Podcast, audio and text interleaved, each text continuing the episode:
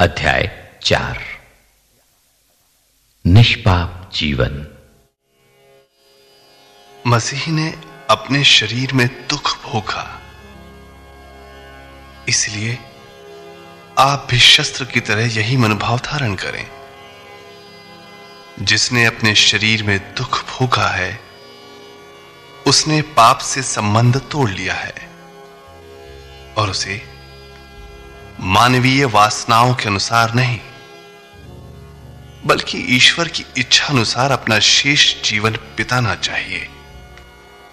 आप लोगों ने पहले सांसारिक लोगों की जीवनचर्या के अनुसार व्यभिचार भोग विलास रंग रलियाँ मदिरापान और घृणित मूर्ति पूजा में जो समय बिताया, वही बहुत हुआ।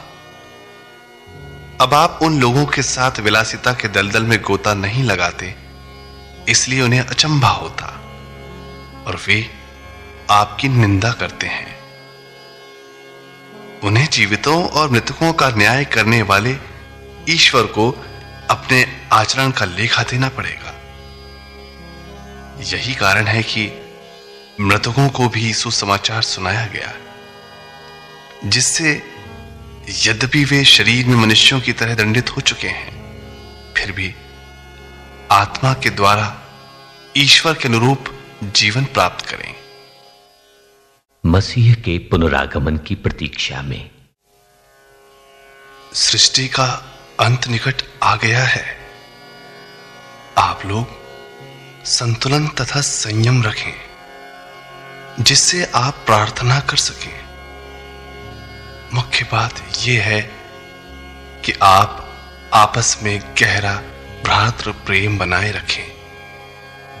क्योंकि प्रेम बहुत से पाप ढांक देता है।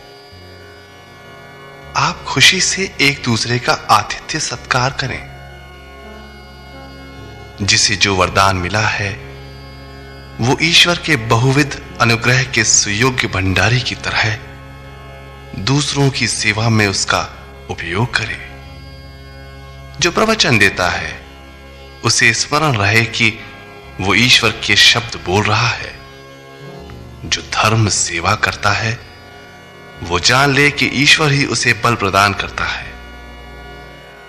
इस प्रकार सब बातों में ईसा मसीह द्वारा ईश्वर की महिमा प्रकट हो जाएगी। उसी को युग युगों तक महिमा तथा अधिकार आमीन। अत्याचार में धैर्य। प्यारे भाइयों आप लोगों की परीक्षा अग्नि से ली जा रही है। आप इस पर आश्चर्य नहीं करें। मानो ये कोई असाधारण घटना हो। यदि आप लोगों पर अत्याचार किया जाए तो मसीह के दुख भोग के सहभागी बन जाने के नाते प्रसन्न हो।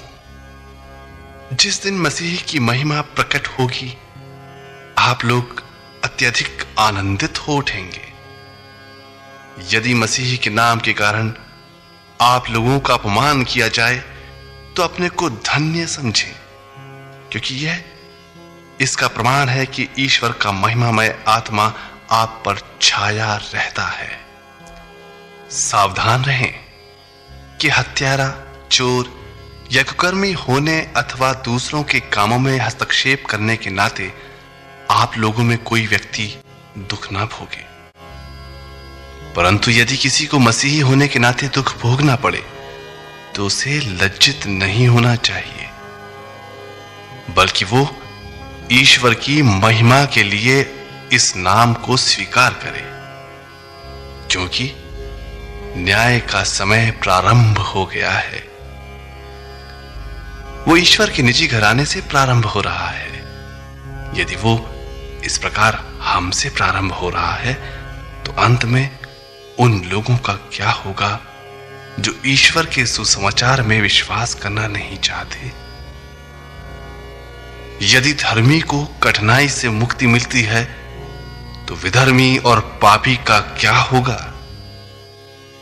इसलिए जो लोग ईश्वर के विधान के अनुसार दुख भोगते हैं, वे भलाई करते रहें और सत्य प्रतिज्ञ सृष्टिकर्ता को अपनी आत्माएँ सौंप